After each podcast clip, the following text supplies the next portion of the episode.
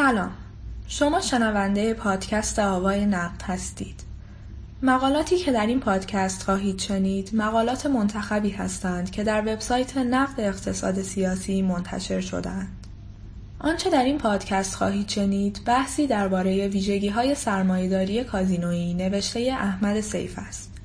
احمد سیف اقتصاددان ایرانی ساکن انگلستان است که آثار بسیاری از او به زبان فارسی منتشر شده است. کتاب جدید او درباره سرمایهداری کازینویی را با عنوان سرمایهداری مافیایی نشر کرگدن منتشر خواهد کرد.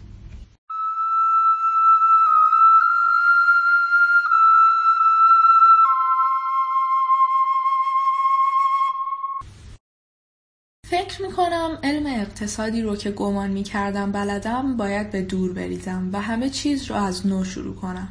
مثال می‌زنم. تا قبل از بازنشستگی سالها درباره سرمایه گذاری مستقیم خارجی، علل و انگیزه ها پژوهش کرده و چند مقاله دانشگاهی هم در این زمینه منتشر کرده بودم. علاوه بر بسیاری پایاننامه فوق لیسانس، استاد راهنمای چند پایاننامه دکترا درباره سرمایه گذاری مستقیم خارجی بودم. ولی امروز نگاهم به اقتصاد بین الملل تقریبا به کل زیر و رو شده. یعنی فکر می‌کنم خیلی از عواملی که گمان می‌کردم مورد بررسی قرار می‌گیرند دیگه مورد ندارند. مثلا در گذشته فکر می‌کردم که انجام سرمایه گذاری مستقیم خارجی برای خودش حساب و کتابی دارد که باید به دقت مورد بررسی قرار بگیره. الان می‌بینم که جزایر ویرجین انگلیس که کشور کوچکی در دریای کارائیبه به صورت یک بهشت مالیاتی درآمده جمعیت آن فقط 28 هزار نفره و کل تولید ناخالص داخلی آن در 2011 هم یک میلیارد و 100 میلیون دلار بود. برخلاف آموزش های پیشین خودم در این زمینه، این جزایر فسقلی یکی از منابع عمده سرمایه گذاری خارجی در چینه.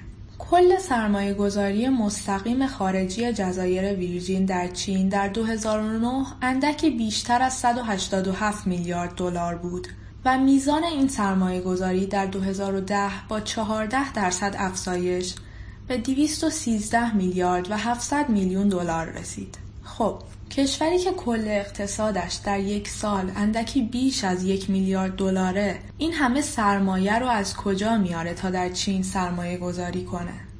تا جایی که فهمیدم همکاران محقق من به این فرایند راوند تریپینگ می‌گویند که من آن را تئوری دایره وار ترجمه می کنم. یعنی در واقع آنچه شاهدیم یک سازوکار بسیار مؤثر پولشوییه یعنی پولهای کثیف از چین به جزایر ویرجین و مراکز مشابه میره و بعد همان پولهای کثیف به صورت سرمایه گذاری مستقیم خارجی در چین پاک میشه. به عبارت دیگر در اینجا نه صحبت از بازدهی نیروی کار چین مطرحه و نه اندازه بازار چین و نه امکان صدور کالایی که می‌توان تولید کرد یعنی عواملی که در گذشته فکر می‌کردم برای سرمایه گذار خارجی مهمند.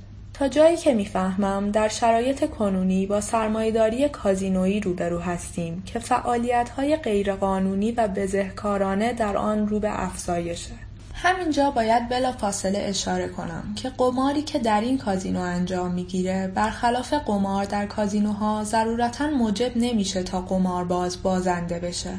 اگر قمارباز برنده بشه که امکانات مالی بیشتری رو به جیب می‌زنه و اگر هم بازنده بشه بر اساس بزرگتر از آن است که ورشکست شود زیانهای قماربازان بخش مالی و بانکی به حساب مالیات دهندگان باریز میشه به تعبیری آنچه در جهان امروز داریم سوسیالیسم برای ثروتمندانه. سودها شخصیه و زیانها به زیان بقیه اجتماعی میشه. به تعبیری قمار در این کازینوهای جهانی به گونه ای انجام می‌گیره که زهر طرف که شود کشته به سود قماربازان بازارهای مالیه. اشاره کنم به حجم فعالیت ها در حوزه بیرون از محدودیت های قانونی ملی در بهشت های مالیاتی. بیش از نیمی از تجارت جهانی و همچنین نیمی از دارایی های مالی بانک ها و یک سوم کل سرمایه گذاری مستقیم خارجی در جهان در این حوزه ها حضور دارند. ناگفته نذارم که در حدود 85 درصد کل بانکداری بین المللی و صدور اوراق قرضه بین المللی در بازارهای بیدر و پیکر یورو یا یورو مارکت انجام می‌گیره. همینجا اشاره کنم که این بازارها ربطی به واحد پول یورو در اتحادیه اروپا نداره بلکه اصطلاحا هر واحد پولی که در خارج از محدوده قانونی خود سپرده گذاری بشه مثلا دلار در بیرون از آمریکا به آن یورو دلار و به این بازارها هم بازارهای یورو می‌گویند.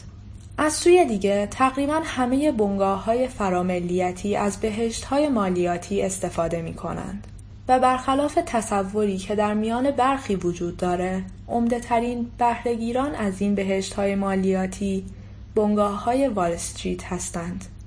منافع استفاده از بهشت های مالیاتی فقط فرار از پرداخت مالیات نیست بلکه این بهشت ها امکانات زیادی برای پنهانکاری در اختیار نخبگان مالی می‌ذارند تا ضمن استفاده از امکانات عمومی بتونن از قوانین و مقررات این جوامع از جمله قوانین مربوط به ارث، قوانین جزایی و بسیاری دیگه در برن.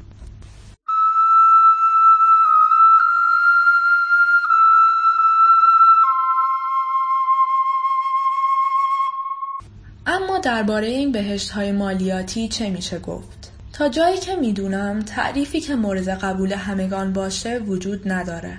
آنچه که می‌تونم به عنوان یک تعریف کلی از این بهشت ها بگم اینه که امکاناتی که از نظر سیاسی با ثباتند ارائه میدن تا نخبگان مالی بتونند قوانین و محدودیت های قضایی در سرزمین های دیگر رو دور بزنند. همینجا بگم که کم نیستن کسانی که در واقع مشکلی در این تعریف نمی بینند. یعنی اینکه یک کشور مستقل می‌خواهد با استفاده از حق حاکمیت خود برای ثروتمند شدن خود به زیان دیگران استفاده کند. خواهیم دید که مسئله اندکی پیچیده تر است. اما برگردم به مقوله برون از محدودیت های قانونی ملی یا همان آفشور.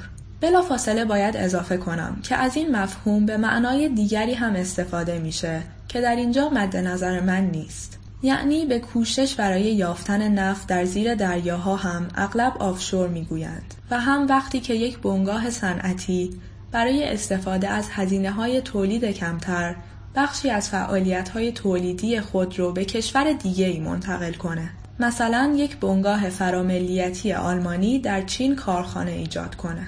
اما در این یادداشت وقتی از برون از محدودیت های قانونی ملی یا آفشور سخن میگم منظورم در واقع فعالیت های موهومی و یا استفاده از پول بین مناطق گوناگونه.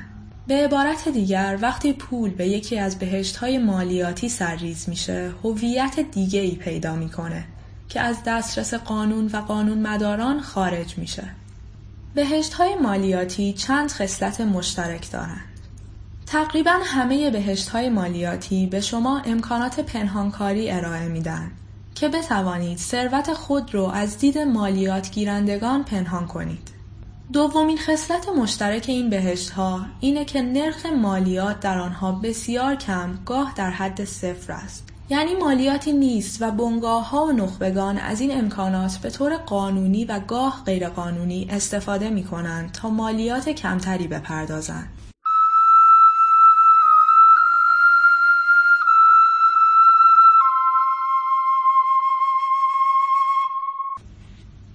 در اغلب این بهشت های مالیاتی هیچ رابطه و نسبتی بین میزان مبادلات مالی و پولی و اندازه اقتصاد محلی وجود نداره. به عنوان مثال در هلند که اتفاقا یکی از این بهشت های مالیاتیه که مؤسسات مالی ویژه‌ای برای این کار ایجاد کرده حجم کل مبادلات سالانه در 2008 بیش از 6 تریلیون و 600 میلیارد دلار برآورد شده. که حدوداً نه برابر تولید ناخالص داخلی هلنده. این نسبت در دیگر بهشت های مالیاتی به مراتب بیشتره که به شماری از آنها خواهم پرداخت. البته در شماری از این بهشت های مالیاتی قوانین مالیاتی برای داخلی ها ممکن متفاوت باشه که اغلب هم چنینه.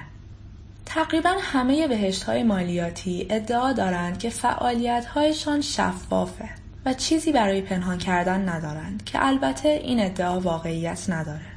در اغلب این بهشت های مالیاتی اگرچه صحبت از آزادی نامحدود فردی می کنند و ادعای وجود آزادی نامحدود دارند ولی در برابر منتقدان این فعالیت ها تقریبا همه این بهشت ها نظام های سیاسی به شدت سرکوبگر دارند که هیچ گونه نقدی رو تحمل نمی‌کنن. برای اینکه کمی روشن بشه این قمارخانه جهانی چگونه کار می‌کنه اجازه بدید یک نمونه ارائه کنم. فرض کنید به فروشگاه زنجیره محل زندگیم میرم و از آن یک دسته مز خریداری می‌کنم. این مزها به دو صورت می‌تونه از محل تولید به این فروشگاه و از آن مهمتر به خانه من خریدار منتقل شده باشه. مسیر واقعی اول فرض کنید که این مزها رو یک شرکت آلمانی شرکت بین المللی مز از غنا وارد می‌کنه. روشنه که کارگرانی که در غنا برای این شرکت بین المللی کار می‌کنن این مزها رو برداشت می‌کنن و بعد بسته‌بندی و به انگلیس ارسال میشه. و سرانجام به فروشگاه زنجیره‌ای محل زندگی من می‌رسه که من و مصرف کنندگانی مثل من از اونجا این مزها رو خریداری می‌کنیم.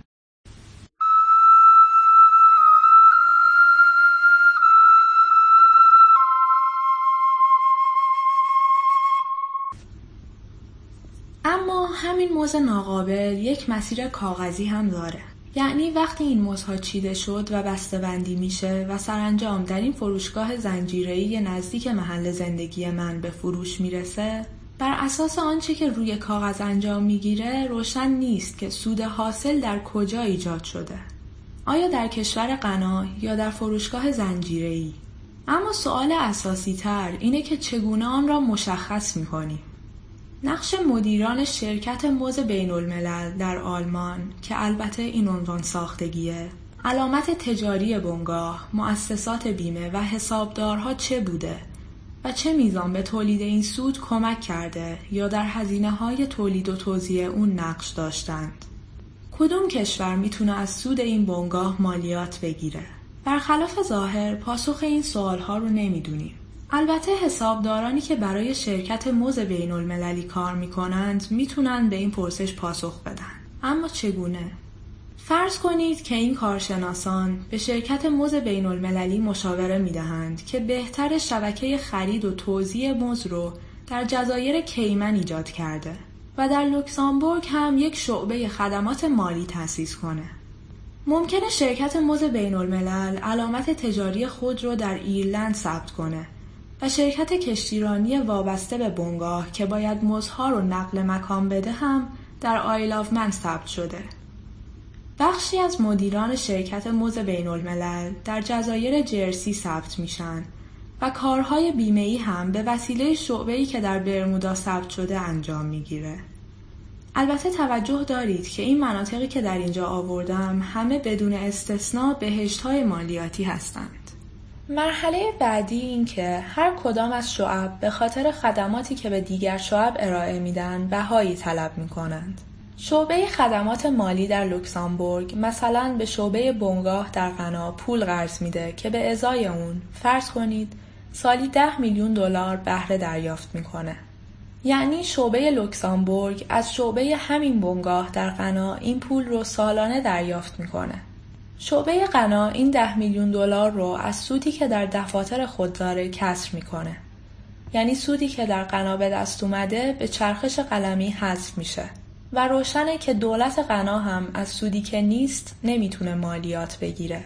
البته که شعبه موز بین الملل در لوکسامبورگ این ده میلیون دلار رو به عنوان درآمد خود ثبت می‌کنه. ولی چون یک بهشت مالیاتیه روشنه که به ازای اون مالیاتی پرداخت نمیشه.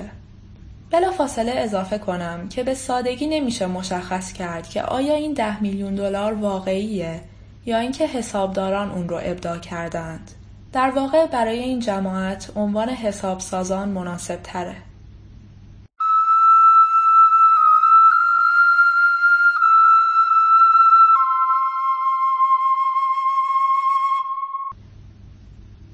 نیست در اینجا به طور گذرا اشاره کنم به مقوله قیمتهای درون بنگاهی یا انتقالی که به طور گسترده ای از سوی بنگاه های فراملیتی برای نقل و انتقال مازاد به بهشت های مالیاتی مورد استفاده قرار می‌گیره. شاکسون در کتابش چند نمونه ارائه می‌کنه که بسیار جالبه.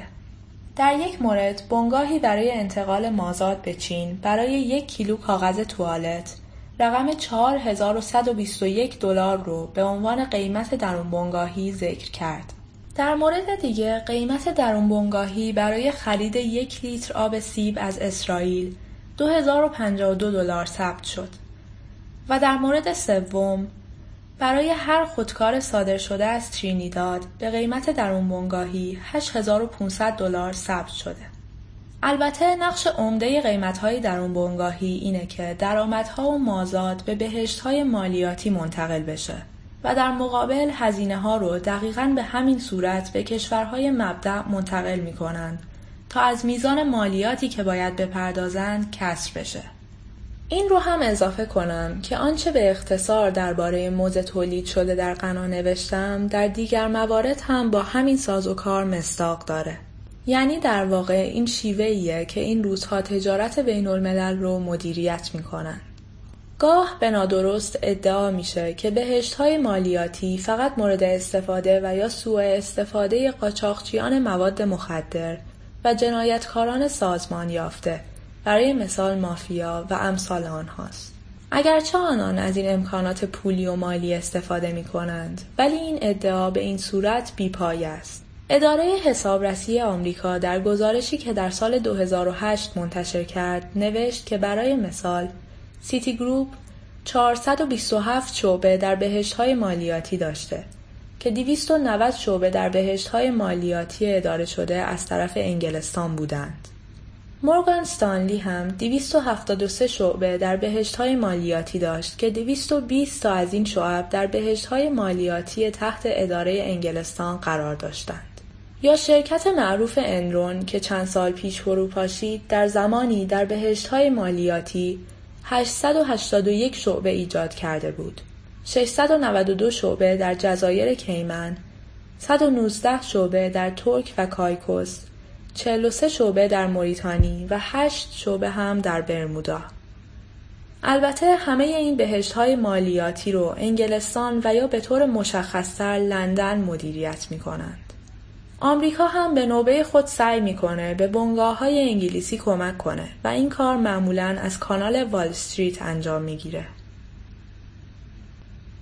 امیدواریم بحث حاضر تا حدودی ابعاد وخیم سرمایهداری کازینویی در جهان امروز رو روشن کرده باشه.